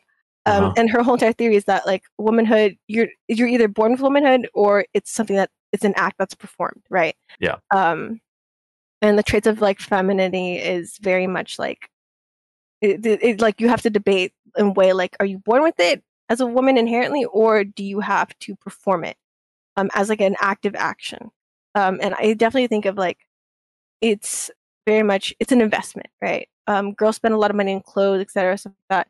So when guys are always like oh but like women have it so easy and it's like but you're not looking at the costs of all this. You're not looking at like um, for example, there's this huge thing about. Sorry, I'm getting off topic here, but um, specifically about like Asian female streamers. They're always kind of at the stick of the. Um, they're always at the butt end of the stick of. Uh, oh, uh, how do I phrase? Asian women that are streamers are always at the kind of totem pole of. No, no, no, that's not the right word. Sorry, let me let me think about this for like five seconds. It's okay. okay. It's okay. Asian women who are streamers are always treated as the prime example of it's so easy to be a female in gaming. All you need to do is look pretty, be Asian, have a cute voice, and stream, and everything's just so fucking easy for you. But they don't realize the statistics that are behind that. When women start streaming, they inherently have better presentation. They have, you know, a better setup as a whole. Like they care very much about putting in effort all the way through. Compared to like when you think of guys that stream they usually just kind of have like the webcam in the corner no stream branding stuff like that. Women inherently have to put more effort in the beginning and also they lose out on viewership much faster. So people are always like oh woman it must be so easy to be a woman. It's not true. Men still dominate the top page of twitch. Uh, you can use like very small examples like Amouranth who like does like those hot tub streams or whatever. But those are people that like she's not stealing your viewers someone that wants to watch a fucking hot tub stream is not going to be watching, you know, like Andy from Sacramento play Call of Duty Warfare or whatever, you know? um it's like she's not stealing your viewers, dude. Uh and I think everyone assumes that everyone as a whole assumes that Asian American women have things so fucking easy in terms of gaming or entertainment or whatever. But you got like there's always constant talks about like one just being a woman in gaming is absolutely horrible. Would not recommend. Um, but also please more women work in gaming spaces. Uh, it's hard, you know, like it's a weird like divide in between. Um, but Asian women specifically always get targeted because it's like, oh, gamers love Asian women, and it's like that statement in itself is very weird because it's like, oh, like they're like this project that's set. It's like it's like Asian women are this little like prep project that's like a statistic for success, and that they're not people who have their own issues or like are normal people. Um, it's so. I have no other words for it. It's just fucking weird. It is. It is. That's, that's the that's the that sum it all up. Yeah, shit's fucking weird. Shit is fucking weird out here, dude. And um, yeah, I think I think Rose, you're on your fucking A game today, dude. You're, you're killing it like usual. I have so much to say. I have so much to say, specifically about like Asian American representation in gaming, and also like the recent trend of like so much shit going on. Sorry, Michael, if you want to talk, tell me to shut up, okay? No, it's no, it's okay. Good. It's okay. I, I got you. I got you. We got it's we got to like, start tying up the end of the show here, anyways. Uh, Mike, for all of our viewers Yo. and listeners at home, where can people find you to hang out and communicate? Look, uh, you can find me and all of my bullshit uh, at Michael P. Higham on Twitter, and uh, I I share my work. I try, you know, I I've kind of backed away from uh, uh, like I, have never really been part of like actively been part of the daily discourse because I don't want to put myself in that line. I just you know I, I stay in my lane. I think I think over over time I've learned how to stay in my lane, and I think that this goes back to uh, or this relates to something Rose said was that like the the type of audience that you attract. Um, it's hard to control that, um, but uh, and I feel very fortunate that the like I don't have big numbers, but the people who are there, uh, like they they they vibe with with me, uh, and I think I'm I'm very grateful for that. So uh, if you if you fuck with me, uh, you can hit me up on Twitter. I'm I just post about like my work and only very specific games that I'm into. So I'm not necessarily going to be talking. You're not going to see like fucking awesome headshots in Call of Duty, or you're not going to see like all the news about Fortnite and stuff from me, you're just gonna get a whole lot of uh, Final Fantasy 14, Persona, Nier, and Yakuza. Uh, that is, yeah, taste in this game genre. that, that, that, that's my lane, and uh, I feel very fortunate that I've been able to kind of carve out that lane. Uh, and also just like a bunch of my personal stuff. Like I don't know, I don't. Uh, I feel uh, I, I I'm starting to understand like the kind of the, the old guard I used to work with uh, in games media. Like I was like, oh damn, you y'all, y'all don't really share your work that much anymore. And they're like, yeah, I just stay in my own lane. I think I'm, I'm getting to that point too, or like, oh shit, you know, I get it. Uh, I want to share what I want to share, and I'll be vocal about things when I feel like it. Uh, so um, yeah, that's what you're gonna get from me. And also like check out what's going on at GameSpot.com. That's where I work. We have a lot of dope shit uh, lining up that I'm going to be at the forefront of, which is very exciting. Uh, so keep your eyes peeled for that, as as, as well as my colleagues such as uh, Lucy James and Tamoor Hussain, especially Tamoor. Uh, that's my guy, and uh, yeah, for sure. You know vibes, yeah, for sure, dude. Yes, go go hit up Mike. Absolutely, Rose. Yes. First off, congratulations again on on your wonderful comeuppance and, and making those life moves, where can people at home find you to, to communicate and hang out and watch you uh, from the looking glass? Got you. Um, so underscore not rose on Twitter. Um, I listen. I tweet. You know, I like to think of my Twitter as a garbage dumpster heap. I tweet what I think is yeah. funny sometimes, and if it's not funny, I'll delete it. okay. Like, oh, this only got seven likes in in uh, in twenty minutes. Yeah, I hate to see it. Nah, it was it was it was, it was not a banger. It flopped. Get yep. it out of here. It was very funny to me though. Very funny to me. Um, I just I kind of just, you know, I mostly talk about. I think the rare times that I ever really talk on Twitter, which is not super often, but I, I think it's less now just because I'm like, dealing with like post graduation bliss. Okay, um, but I mostly talk about esports gaming, um, what it's like to work in gaming, because um, I have a lot of opinions on it, obviously. yeah. um, I can go for hours about shit like that. Uh, I usually talk with about like my intern experience at T1. I usually talk about like my job at G4. Um, and mostly just like what like again like what it's like to work in gaming. Um, and I try to be a good example for aspiring women that want to work in gaming. But also at the same time, if you see me tweeting about shit at three o'clock in the morning, look away. Uh, that, that, that's on them. Mm, that's on them. I know. I know. So if, if you if you see me if you see me tweeting bullshit, that's on you. Yep. Yeah, I yep. tweet it for myself. If you see it, that's a you problem. Stay safe yeah. though. Man, I'm saying that, that's the. Oh, I, love, I love that energy. I love that energy because it's the same thing for me, and that I think that's the only way you can do it. Really.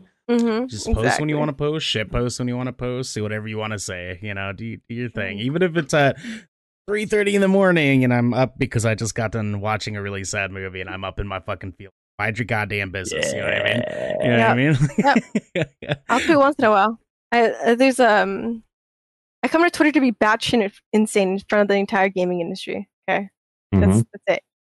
It's the only way to do it, really. That's so. it. it gives character only way to do it. Guys, thank you so much for coming on. Again, I appreciate the both of you. We'll probably chat for a quick minute after we're done with this. But for everyone at home, thank you for coming in. This has been the Subtle Sound of AAPI Hate reunion show. We will be back probably uh probably next year for for another API Heritage Month celebration, you know, and I want to try to get you, uh, each of you guys, including Holly, on on on the show as a guest, as a, as a singular thing for as things drip feed and come out. Like you guys are all amazing, and again, this started with you three and me, so I, I'm forever thankful for you guys for coming on and just you know, spitting the fire, spitting the facts. You know what I mean? Especially you, Rose, coming in here with the fucking heat every goddamn time. You know what I mean? It's it's, it's lit. It's lit. Everyone at home, again, thank you for coming in and hanging out. This has been the Good Kraken Show. Uh, come back in about half an hour where we have our boy Island Style back to talk about that uh that PI and the AAPI part uh that we were talking about all month. We're gonna talk to him a little bit about his his comeuppance and his uh big moves that he's been making this month. So come and hang out. It's going to be a good time. Um, Mike, Rose, again, thank you. And uh, until next time, everybody, uh, stop AAPI hate. Fuck all that noise. Fuck all that noise. And bye.